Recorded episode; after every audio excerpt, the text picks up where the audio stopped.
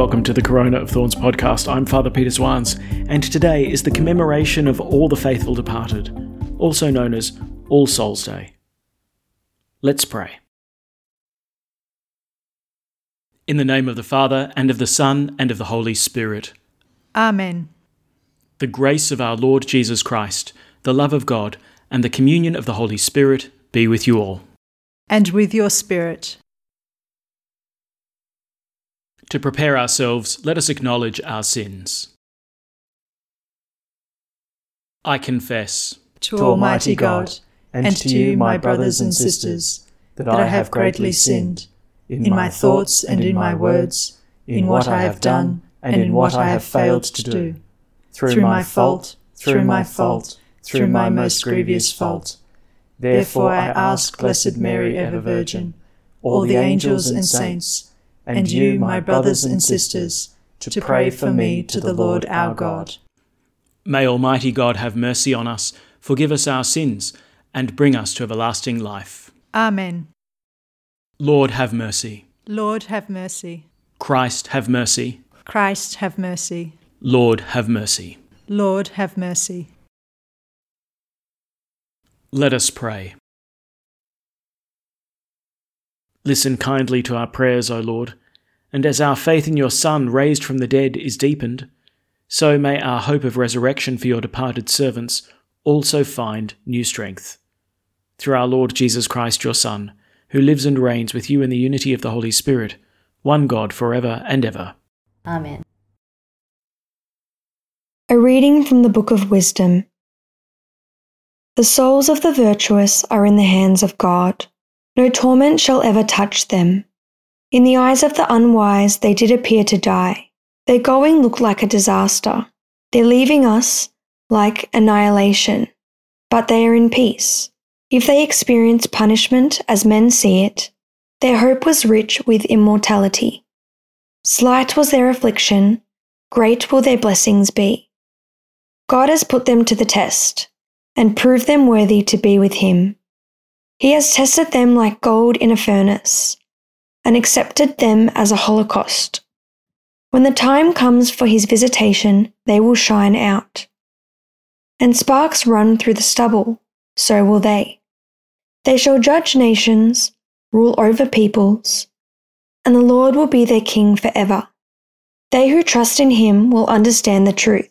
Those who are faithful will live with him in love. For grace and mercy await those he has chosen. The word of the Lord. Thanks be to God. The Lord is my light and my salvation. The Lord is my light and my salvation. The Lord is my light and my help. Whom shall I fear? The Lord is the stronghold of my life.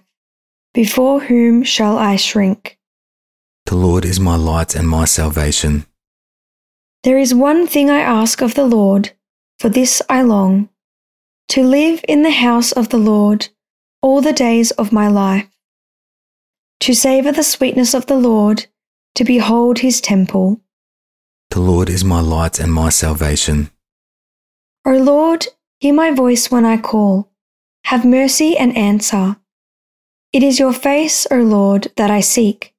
Hide not your face. The Lord is my light and my salvation. I am sure I shall see the Lord's goodness in the land of the living. Hope in him, hold firm and take heart. Hope in the Lord. The Lord is my light and my salvation. A reading from the letter of St. Paul to the Romans.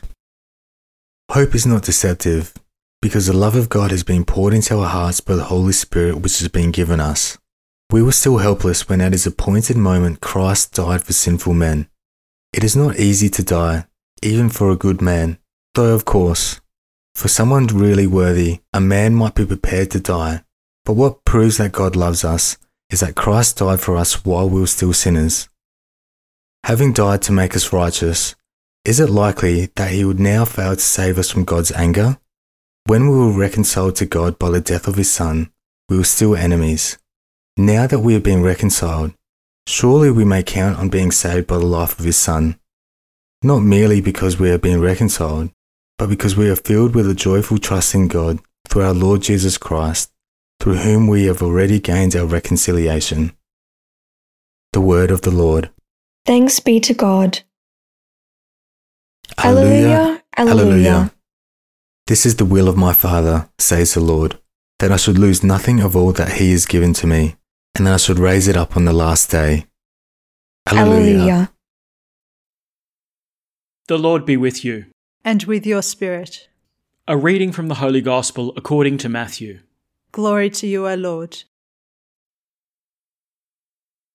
Jesus exclaimed, I bless you, Father, Lord of heaven and earth, for hiding these things from the learned and the clever, and revealing them to mere children. Yes, Father, for that is what it pleased you to do. Everything has been entrusted to me by my Father, and no one knows the Son except the Father, just as no one knows the Father except the Son, and those to whom the Son chooses to reveal him. Come to me, all you who labour and are overburdened, and I will give you rest. Shoulder my yoke and learn from me, for I am gentle and humble in heart, and you will find rest for your souls. Yes, my yoke is easy, and my burden light. The Gospel of the Lord. Praise to you, Lord Jesus Christ. It's sometimes said at funerals that there's one person lying in the coffin and one person lying in the pulpit. It's kind of true, I think. You know, having heard a whole bunch of eulogies myself, um, it's amazing how many saints I've buried. no, I only say that tongue in cheek, of course. Uh, funerals are not times to be talking about people's faults, but at the same time, to recognize that, hey, we're not perfect. And for most of us, we're probably not dying in the state of perfection. And I think that's a good little entry point to consider today's feast, or today's commemoration. It's not really a feast day, it's not really something that we celebrate. But what do we make of those who die in God's friendship, but who aren't yet perfect? Now, in the Sermon on the Mount, Jesus gives that command to his disciples Be perfect as your heavenly Father is perfect. And that's coupled with the greatest commandment, of course, which is to love the Lord your God with all your heart, with all your soul, with all your mind, with all your strength, and to love your neighbour as yourself. Well, what happens if I'm not quite there yet? Friends with God, but I don't love Him with everything I've got. And, you know, love a lot of my neighbours, but maybe not all of them, and love them a lot, but maybe not as much as I love myself. Now, we might pause and go, oh, the Lord doesn't worry about that. The Lord's merciful. Yeah, absolutely, He's merciful. Of course He is. But look at it from our own perspective. Do you want to come into God's presence without loving Him with everything you've got? Do you think you can spend eternity with a whole bunch of people that you don't love as much as you love yourself? Well, we're touching upon the doctrine of purgatory, of course. This understanding that though the work of redemption is done, that the work of sanctification might not be. I've been saved, I've been drawn into God's friendship, uh, but I'm not yet fully holy. So there's still a process of purification that needs to find its completion, that needs to find its fulfillment. And I tell you what, I, I, I don't know how many times people have told me, oh, didn't we get rid of purgatory at Vatican II? I think, well, what? Do you think a council of the church can just interrupt the process of salvation? Vatican II describes what God does, he doesn't determine what he does. So, no, Vatican II didn't get rid of purgatory and it's still well and truly around. But I tell you what, thank God it is. But I think there's a reason why people have been so keen to get rid of purgatory or the understanding of it. Um, and I think it's because we have the wrong picture. So often we've probably imagined purgatory to be something like a torture chamber where you get sent in order to pay your debts. It's kind of a, a quasi hell. And it kind of depends on God being mean spirited and small hearted. In fact, we know that God is merciful and it perhaps belongs to a previous generation of Christians who, who didn't really understand that. And so, you know, they were the ones who came up with the idea of purgatory. Um, but, you know, we've kind of grown beyond it. No, that's not it at all. And I tell you what, thank God purgatory exists. Thank God that the entire work of sanctification doesn't have to be finished here during our lifetimes, because I tell you what, I still got a long way to go, and I don't know that I've got terribly long to complete it in, right? I mean, we all presume that we're going to live until we're 86, but maybe not. And we all presume that we're going to keep getting holier and holier and holier, but you know what? Maybe not. I mean, think about it. If I come face to face with the burning, pure love of God, and I don't love Him with everything that I've got, then His love will be a judgment on me. I'd feel ashamed. I'd want to go off and figure out how to love him with everything that I have. I'd want to go out and figure out how to love my neighbor as myself. It's not so much that God has drawn this arbitrary line of perfection that he expects us to live up to. No, no, no. This is the condition which makes it possible to live in his presence. This is the condition that makes it possible for us to spend eternity with one another. It really is the condition to enter into the kingdom of heaven. Like I said before, you know, redemption is one thing to be brought into God's friendship. But sanctification, that's another thing. That's got to still happen. We've still got to be made holy, capable of love, capable of living in God's holy presence. That's purgatory. Purgatory is the place where we can work out our loves. Those things that we love too much, we can learn to love less. And that which we love too little, we can fall in greater love with. Now, what do we know about the process of falling out of love to things which we are inordinately attached to? It's painful. Breaking those habits stings and it requires time and it requires effort and it requires prayer. Break a bad habit. It's not easy.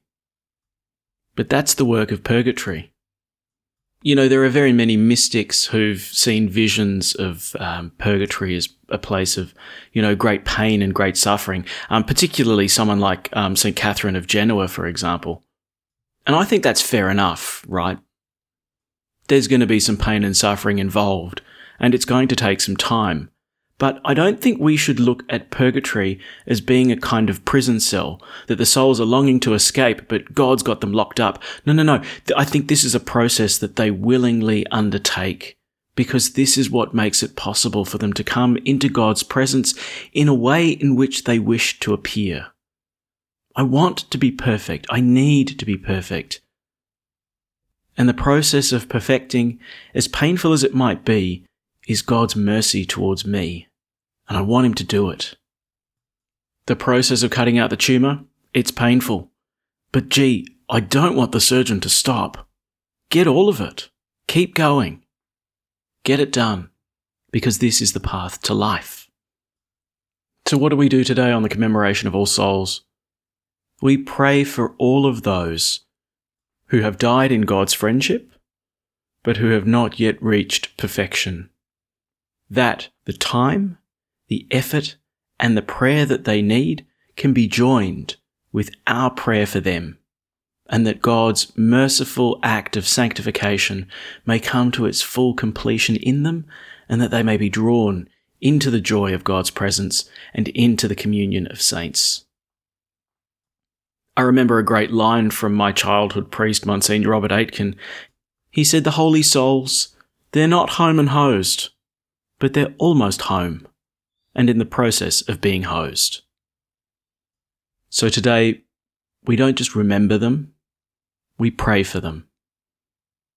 Visit a cemetery, go to Mass, pray the Rosary, give them the gift of our loving care and concern, because in this way we perfect ourselves by loving our neighbour as ourselves and we cooperate in God's great work of sanctification by asking Him to perfect and purify them.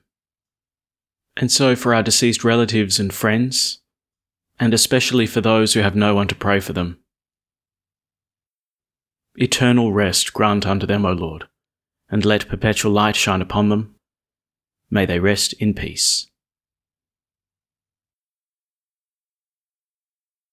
At the Saviour's command, and formed by divine teaching, we dare to say, Our Father, who art in heaven, hallowed be thy name. Thy kingdom come, thy will be done, on earth as it is in heaven. Give us this day our daily bread, and forgive us our trespasses, as we forgive those who trespass against us. And lead us not into temptation, but deliver us from evil. Deliver us, Lord, we pray, from every evil. Graciously grant peace in our days, that by the help of your mercy we may be always free from sin and safe from all distress, as we await the blessed hope and the coming of our Saviour, Jesus Christ. For the kingdom, the power, and the glory are yours, now and forever. Let us welcome Christ into our hearts with an act of spiritual communion. My Jesus, I believe that you are present in the most holy sacrament. I love you above all things, and I desire to receive you into my soul. Since I cannot at this moment receive you sacramentally, come at least spiritually into my heart. I embrace you as if you were already there and unite myself wholly to you. Never permit me to be separated from you. Amen. The Lord be with you. And with your spirit. May Almighty God bless you, the Father, and the Son, and the Holy Spirit. Amen. Go in peace. Thanks be to God. And we finish by praying Pope Francis's prayer to Mary during the coronavirus pandemic. O Mary, you shine continuously on our journey as a sign of salvation and hope. We entrust ourselves to you health of the sick. At the foot of the cross, you participated in Jesus' pain with steadfast faith. You, salvation of the Roman people, know what we need. We are certain that you will provide, so that as you did in Cana of Galilee, joy and feasting might return after this moment of trial. Help us, Mother of Divine Love, to conform ourselves to the Father's will and to do what Jesus tells us. He who took our sufferings upon himself and bore our sorrows to bring us through the cross to the joy of the resurrection. Amen. We seek refuge under your protection, O Holy Mother of God. Do not despise our pleas, we who are put to the test, and deliver us from every danger, O glorious and blessed Virgin. Amen. Thanks for praying with us, and may God bless you abundantly, so that this day may give glory to God the Father.